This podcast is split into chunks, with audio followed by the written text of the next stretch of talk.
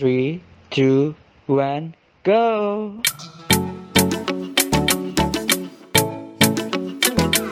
tahunnya di portal itu 85,95 bayangin. Terus bapaknya juga bilang tolong kalau ngangkat pembahasan KTTA itu jangan yang anti jangan yang mainstream Amin baru di ACC jam 12 siang kalau nggak salah 12 siang ntar malam jam 12 malam ngumpulin jam 12 siang tuh masih revisi Halo guys, kembali lagi bersama aku di podcast CLBK, cerita lo buat KTTA. Wah, udah lama banget nih kita nggak ngobrol bareng di podcast CLBK. Pasti udah pada kangen ya. Jadi jangan khawatir guys, kita bakal ngobrol lagi di episode 6 ini, pastinya dengan topik yang seru. Apalagi ya, kayak di sekarang waktu yang sekarang ini, kita lagi merasakan mager-magernya kan ngerjain KTTA. Ditambah misal kayak aku objek aku masih belum ngasih datanya masih nggak ada yang dikasih kepastian dari objek aku nih. Jadi kayak makin mager. Nah jadi aku ngide banget nih ngundang salah satu kakak Adiga Nadia yang udah pengalaman banget ngerjain KTTA sampai-sampai KTTA-nya bagus banget guys KTTA-nya itu sampai diterbitkan jadi jurnal gila nggak tuh maka dari itu ini aku ngundang kakaknya biar nggak penasaran, kita langsung aja sambut kepada Kak Sony Indra Baskoro. Halo Kak Sony. Eh, gimana Kak kabarnya Kak? Alhamdulillah baik. Loh, kakak nih sekarang udah penempatan kerja ya berarti Kak ya? Iya, udah penempatan. Aku penempatan di Pemprov Jatim. Pemprov Jatim ya kak. Duh, kayaknya sibuk ya kakaknya ya. Ini gila terima kasih banget Masih. kak udah ngeluangin waktunya di tengah sibukan kakak ini. Jadi Terima kasih juga Hmm. udah diundang. Padahal juga KTTA-nya biasa-biasa aja kok bisa diundang ya. ini merendah untuk meroket nih kakaknya nih. Gak enak aku nih. Hmm. Jadi kak yang kayak aku bilang tadi ke teman-teman pendengar CLBK ini, kayak kami tuh lagi ngerasain mager kak. Kan kayak kemarin ini habis PKL kak. Ya kakak tahu lah kan PKL. Biasa kan kalau lagi PKL KTTA tuh benar-benar 0% gitu. Nggak ada progres gitu kan. Saking sibuknya PKL. Terus tapi tuh juga ada dosen yang udah nagih gitu kak. Tapi kami masih kayak mager kayak wah bab du kami kami ini ngerjain landasan teori kak bab 2 nah itu aja tuh masih ada yang belum selesai gara-gara ya mager gitu kan. Ditambah eh, ada objek yang ngasih datanya tuh lama banget kak. Kayak oh iya kayak nggak pasti gitu loh kak. Jadi mak- makin tambah mager gitu. Jadi kalau dari pengalaman kakak buat KTTA tadi tuh boleh nggak sih kak diceritain gitu pengalaman kakak kerjain KTTA Lama ngerjain KTTA. Kebetulan dulu kalau pas mau mager tuh inget sih kalau aku cuma oh ya kebetulan aku di KTTA kemarin itu reguler sendiri. Jadi kan KTTA aku 14 orang. Aku reguler satu orang, yang 13 itu AP semua. Nah, secara schedule kan yang reguler sama AP kan startnya bisa dibilang paling dulu yang AP kan karena masuknya itu lebih duluan yang AP. Terus aku mikir, loh ini mas-mas AP kayaknya udah ada yang kirim. Terus sama dosen pembimbing aku juga udah kayak gimana ya, ya diingetin sambil bercanda. Jangan lupa liburan nyicil KTTA nggak apa-apa. Terus ya aku mikir kalau PKL, PKL banyak gabutnya kan. iya Kalau waktunya nggak kumanfaatin juga buat apa. Tapi juga PKL nggak gabut-gabut banget sih. Kebanyakan kerjainnya malamnya. Jadi pas malam itu pulang pulang PKL sekitar jam enam setengah tujuh. Malamnya aku nyicil sejam dua jam sih. Dapat satu lembar dua lembar, tinggal nyalin nyalin PSAK. Iya kemarin tuh yang bikin aku nggak mager karena landasan teoriku banyak sih. Aku ambil tiga PSAK kalau nggak salah. Wah, Karena gitu. emang yang dibahas pakai tiga jenis PSAK itu. Jadi ya mau mager mikir dua kali apalagi dosen pembimbingnya juga udah enak udah udah punya gambaran lah itu Berarti dari dosen pembimbing kakak juga udah ngarahin kayak enak ya? dosen pembimbing aku dulu waktu pertama kali pengumuman dosen pembimbing itu dua minggu setelahnya diadain pertemuan jadi dibahas dikupas tuntas banget. Untuk KTTA sebenarnya apa sih garis besarnya? Nanti di bab satu itu kamu ngebahas apa? Bab dua ngebahas apa? Bab tiga ngebahas apa? Bab empat ngebahas apa? Jadi kayak udah jelas gitu loh udah ada gambarannya. Tinggal kita itu tinggal apa masuk ke dalam bab-babnya ke subbab-subbabnya itu tinggal kita nulis aja. Itu sih. Tapi tadi Kenapa yang kamu masih belum tahu gambaran udah sih kak, cuman ya masih mager itu loh kak. Tapi tadi aku ada menarik tuh kak. Kakak sendiri doang di reguler ya kak? Eh yang reguler ya. Itu kakak ngerasa insecure nggak sih kak? Kayak Ya. ini pada tua-tua nih.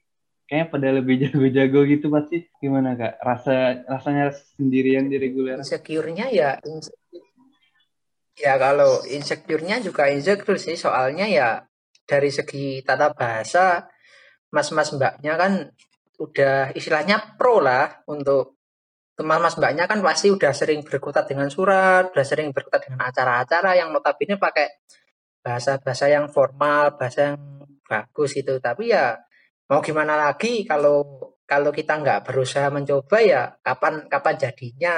Terus juga kalau misal dari dosen pembimbing pembimbing sendiri juga nggak mempermasal nggak terlalu mempermasalahkan nggak terlalu mempermasalahkan bahasa sih. Jadi kalau misal ada salahnya juga nanti ditunjukin tolong bahasanya bagian ini diperbaiki, tolong bahasanya ini diperbaiki ya kayak gitu. Jadi ketika kita mengerjakan kita punya spirit buat apa? nggak takut salah tapi malah dibimbing diarahkan ke mana yang benar gitu. Insecure pasti, semangat harus. Itu sih kalau aku.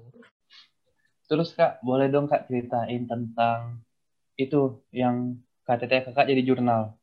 Nah itu gimana tuh? Berarti KTTA kakak nih pasti nilainya A ya kak ya? Pasti nilainya tinggi nih. Bisa jadi jurnal. Enggak kok nilai nilaiku nilai KTTA aku enggak kurang 0,05 jadi A loh 85,95 loh aku dapat tahunnya di portal itu 85,95 bayangin Kok dosen Tinggi banget 0,005 ini. Astaga, itu ah nggak masalah orang juga masih biasa kalau dulu itu dari dosen pembimbing aku kebetulan dosen pembimbing aku Pak Amri kan Kaprodi D4 bapaknya bilang nanti jurnal-jurnalnya itu akan eh KTTA-nya mau dijadiin jurnal. Nah terus tolong diusahakan cari pembahasan atau objek yang menarik. Jadi nanti ketika masuk jurnal itu enak dibaca dan bisa jadi referensi buat apa adik-adik kelas atau dari univ lain. Terus bapaknya juga bilang tolong kalau ngangkat pembahasan KTTA itu jangan yang anti jangan yang mainstream. Contohnya kayak analisis-analisis gitu yang istilahnya yang di KTTA tahun lalu ada itu nggak usah nggak usah dibahas lagi. Apalagi objeknya yang sama cuma beda tahun gitu kan. Terus ya ya udah kuncinya sih Hmm. nyari sesuatu yang lagi rame, maksudnya lagi mainstream sekarang sedang terjadi terus diangkat. Kalau yang dulu tuh masih banyak banyaknya itu getol-getolnya bangun jalan tol kan. Terus aku usul, Pak kalau kita bahas jalan tol tuh gimana Pak? Terus ditanya, loh emang ada apa dengan jalan tol? Pas itu aku nemu beberapa beberapa apa ya yang nggak aku tahu. Jadi eh, metode amortisasinya itu kalau jalan tol itu kan istilahnya pakai hak kepemilikan yang masanya pasti. Nah, cuma ada perusahaan yang pakai metode garis lurus, ada yang pakai volume produksi. Nah, itu kan nggak pas. Terus ada ada lagi apa? estimasi penyisian kayak penyisian apa perbaikan gitu loh kan Iya. harus disisihkan kan. Nah, itu jadi liabilitas. Ada perusahaan yang menyisihkan cuma jangka pendek aja, ada yang jangka pendek, ada yang jangka panjang.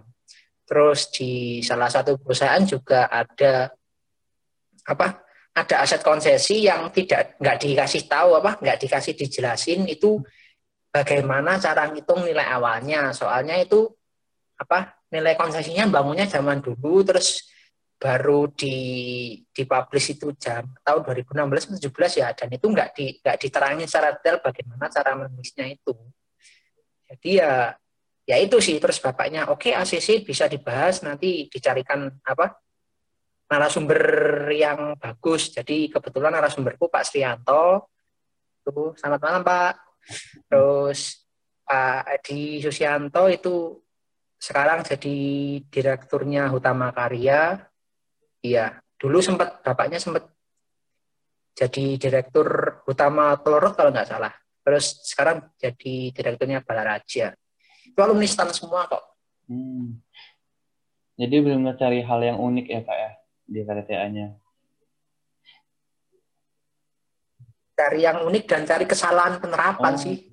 Soalnya ya di KTTA cutting itu kebanyakan yang diangkat itu pasti pasti ada kata-kata belum sesuai dengan standar yang berlaku. Pasti ada. Yeah. Dari kalau dari kelompokku loh ya, aku lihatnya pasti ada yang belum sesuai ya. Ya emang mintanya bapaknya gitu sih, cari yang yang belum sesuai terus kamu angkat, kamu bahas sarannya gimana gitu. Terus disarankan juga kalau bisa dikompar sama penerapan yang di luar negeri. Jadi nggak hanya penerapan di Indonesia, tapi diterapkan di luar negeri juga. Kalau kemarin itu, kalau yang di jurnal IT, kalau yang di KTTA belum aku masukin, nah pas yang di jurnal aku masukin, aku compare sama Jerman, sama yang di Malaysia. Kamu baca aja. Ada kok beritanya. Maksudnya berita yang jalan tolnya yang di luar negeri itu loh.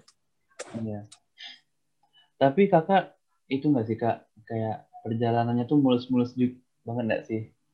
Kayak apa kakak ngajuin judul nih langsung diterima di ACC, terus nggak ada revisi gitu kak.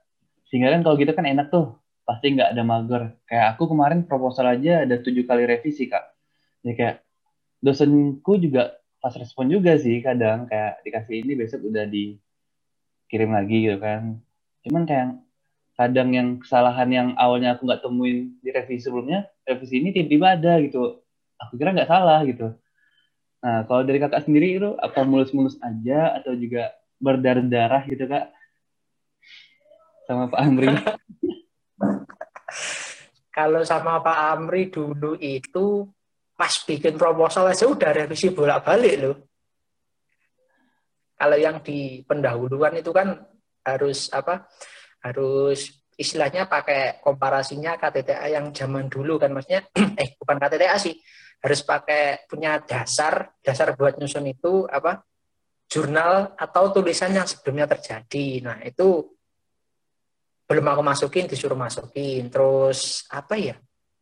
Kayak landasan teori menurut ini. Jadi ketika ketika nyusun pendahuluan itu setiap teks yang menurut ini itu harus disertakan sumbernya. Jadi nggak hanya menurut Kieso atau apa itu harus nggak hanya itu, cuma harus diselingi sama itu yang lain, jurnal judul yang lain, jurnal-jurnal kebetulan kemarin aku dapatnya yang dari Politeknik Batam, terus dari UI juga pembahasannya hampir mepet-mepet sih, cuma beda beda beda cara penyampaiannya sama beda itu. Kalau yang di UI kemarin kalau nggak salah penerapan dini ISAK 16 itu yang bahas akuntansi konsesi, kalau yang di Batam, Poltek Batam itu penerapan amortisasinya amortisasi antara masa pajak, masa akuntansi. Nah, itu. Yang revisi itu. Yang kedua yang kedua itu yang bikin gimana ya? Hampir satu grup sih bila ada materi yang sudah disampaikan di awal. Oke, okay, tapi ketika diajukan lagi sama bapaknya bikin revisi Terus juga aku tanya sama mas-masnya, mbak-mbaknya kan, emang ya ya nggak cuma aku toh, emang semuanya juga kemarin sama bapaknya udah bener loh, sekarang kenapa kok suruh revisi? Kemarin sama bapaknya gini, terus kenapa kok suruh revisi lagi? Nah itu. Terus kalau fast responnya bapaknya fast respon sih. Aku ngirim jam 11, jam 1 udah dikirim balik sama bapaknya. Terus juga dikasih tahu yang ini tolong apa diredaksi lagi. Kebetulan kemarin kan enggak nggak boleh nyalin PSAK sama. Maksudnya nggak boleh nyalin plek kalimatnya. Jadi Iya. istilahnya Bukan. kayak kalimat aktif jadi pasif di redaksi gitu. Mm-mm. Kalau revisi ya sama Hamin satu masih revisi loh. Hamin baru di ACC jam 12 siang kalau nggak salah. 12 siang, ntar malam jam 12 malam ngumpulin jam 12 siang tuh masih revisi. Kayak Padahal bapaknya Jangan dibayangin deh. ya. Bapaknya padahal pas respon ya, tapi tetap deadliner juga ya kak. ya? Ya, ya bukan deadliner sih. Bapaknya pengen me- menyajikan yang terbaik sih. Jadi kita tuh yang Terbaik. kita sajikan tuh bener-bener terbaik nggak ada tipunya. Mm. Sampai detik-detik terakhir juga, pokoknya sampai terbaik ya kak. ya?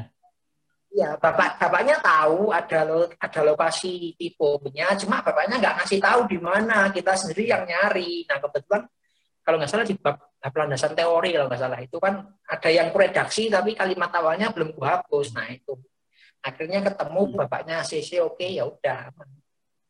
Itu kalau kakak bisa hitung berapa kali revisi kak? KTTA kak? Atau nggak bisa dihitung? revisi. Ya aku ngirimnya mungkin satu bab empat kali lima kali revisi ada. Cuma revisinya nggak revisi yang gede, revisi kecil-kecilan gitu. Kecil. Kadang itu kayak buat mager kak kayak, eh udahlah nantilah gitu.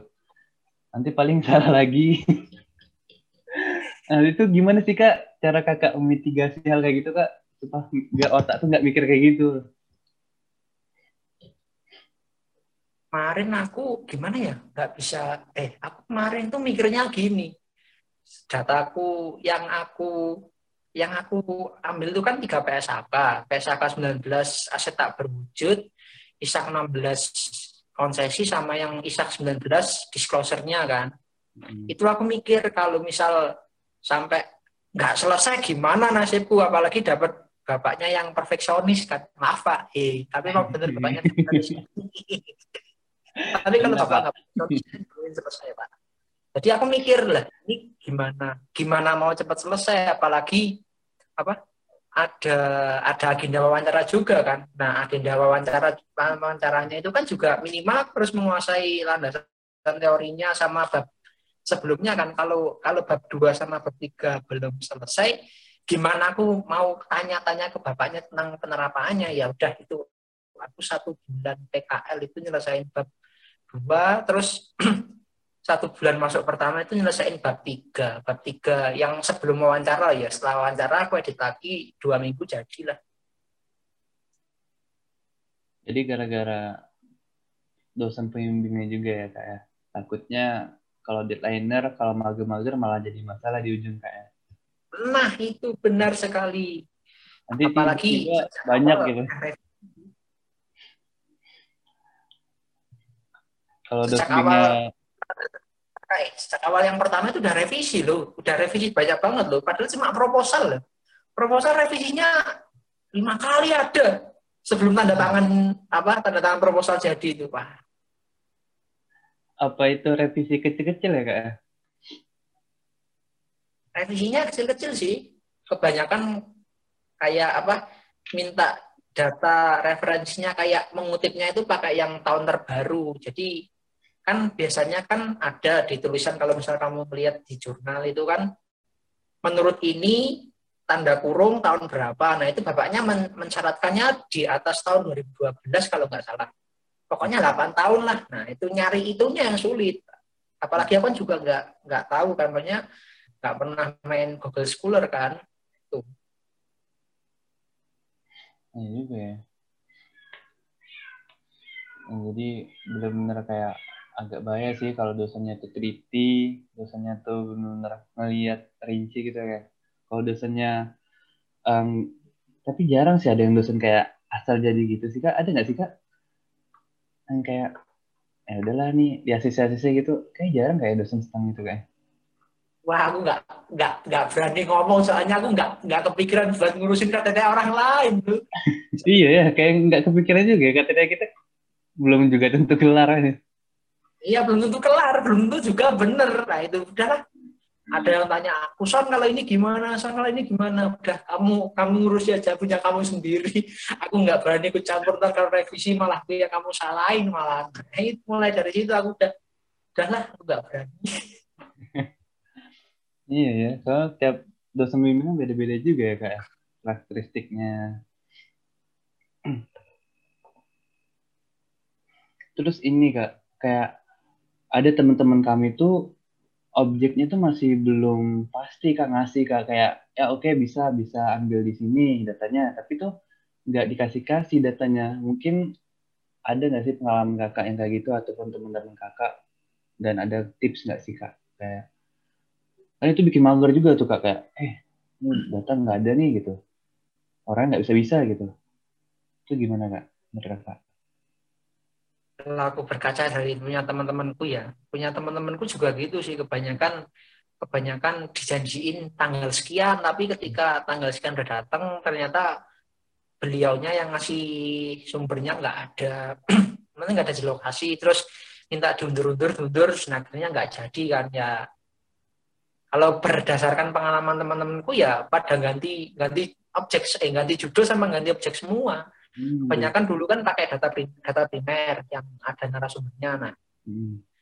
karena dengan udah konsultasi juga sih ke dosen pada pakai yang data sekunder pakai metode yang beda juga. Ya kalau saranku apa surat risetnya dikasih terus sering-sering di follow up lah. Tiga hari sekali. Eh iya kalau saranku tiga hari sekali sih. Misal ngasihnya hari Senin terus hari Rabu atau hari Kamis cinta. Pokoknya weekend jangan dicat lah. Weekend itu hari Sen hari Sabtu Minggu pokoknya jangan dicat kalau yang aman sih seminggu sekali dicat tiap hari Senin dicat di follow up tuh gimana progresnya. Kalau udah sebulan nggak respon ya udah. Opsi terburuknya adalah kamu ganti objek dengan konsultasi ke dosen pembimbing dulu. Daripada kamu nanti mundur mundur mundur dan ternyata bapaknya di udah mepet-mepet narasumbernya bilangnya nggak bisa dan kamu baru konsul baru konsul ke dosen dan dosenmu apa kayak menerima juga kan kita nggak tahu penerimaan penerimaan dosen itu gimana ada yang maklumnya ada yang enggak kan. Nah, mending itu kalau saranku apa jaga-jaga aja sih jaga-jaga cari objek yang lain. Untuk backupan kalau misal ACC semua ya ya udah kamu minta semua tapi kamu cari yang yang perlu diangkat. Maksudnya yang menarik untuk diangkat. Jadi yang sana dapat yang sana dapat dapat semua dan dos apa narasumbernya seneng gitu loh. Usaha dari narasumbernya nggak nggak sia-sia gitu. Kalau menurutku gitu sih. Berarti kalau misalnya udah lama gitu ya sebulanan lebih nggak dikasih kepastian, mending jaga-jaga ya kayak uh, cari data yang lain ya. Atau judul yang lain gitu kayak. Ya jaga-jaga aja sih. Toh Hmm. juga kita yang nanggung kan juga kita. Orang lain kan juga hanya sekedar untuk ngasih data kan. Iya. sulit ya itu.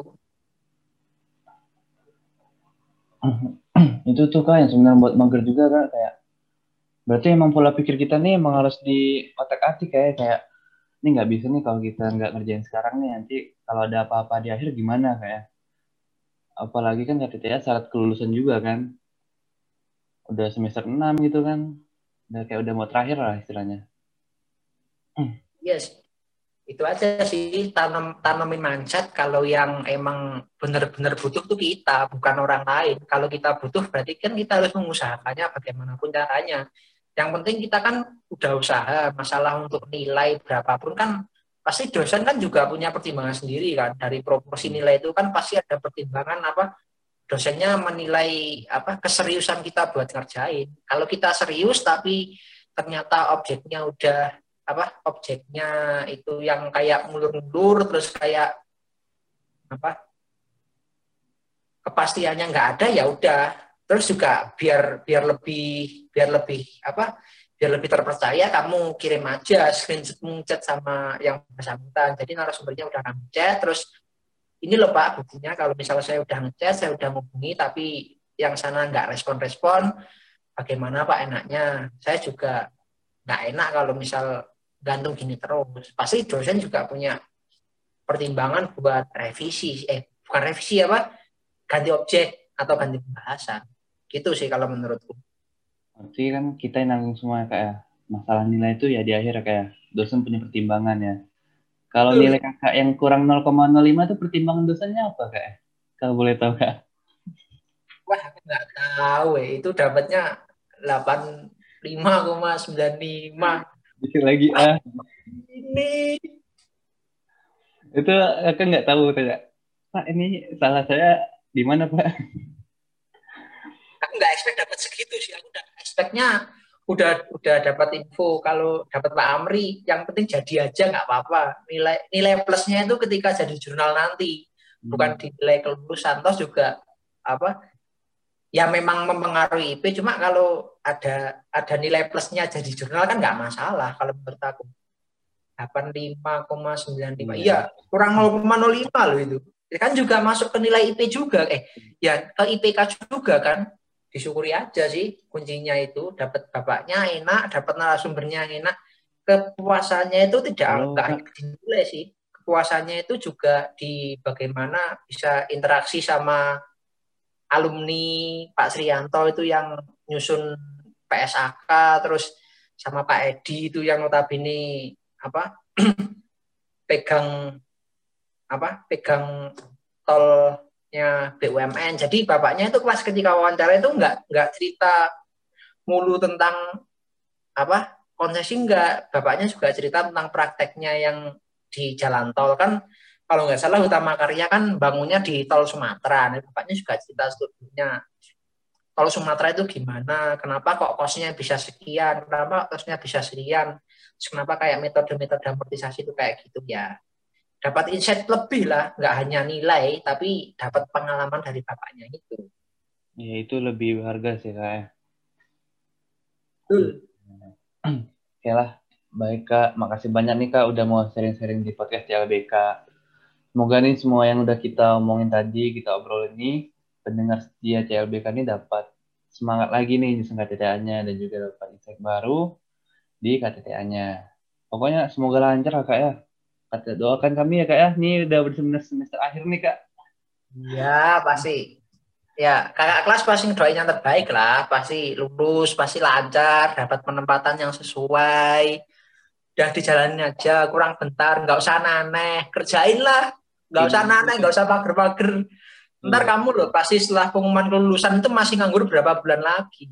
Ya magernya di situ aja kali kak ya. ya di situ aja puas-puasin magermu di situ Tuh, ini buka rajin-rajin dulu nih kak. ah bener Sekali lagi makasih, makasih banyak ya kak ya. Oke, makasih udah dikasih kesempatan buat sharing. Semoga bermanfaat. Makasih Pak Amri, maaf saya rasani dari tadi. Tapi tujuannya baik kok Pak, buat motivasi adik-adiknya kok. Ya, ini motivasi saya juga nih, Kak. Nah, saya semangat lagi nih, ngajak KTTA nih. Ini malam ini langsung saya gaskan nih, Kak. Langsung sampai Harus. nih. Semangat, harus semangat, Hmm. jangan mager. Hmm. Nah, Oke. Nah, teman-teman CLBK, nah, kita udah selesai nih ngobrol nih. Semoga yang tadi itu dapat diambil lah ya manfaatnya, insight yang baru, dan lain-lain. Nah, sekarang karena untuk nutup podcast kita kali ini, eh, jangan lupa ya teman-teman semua dengerin podcast ini di Spotify, tulis saja CLBK, pasti ketemu kok. Dan juga kalau mau nonton videonya ada di YouTube Brigade Satya.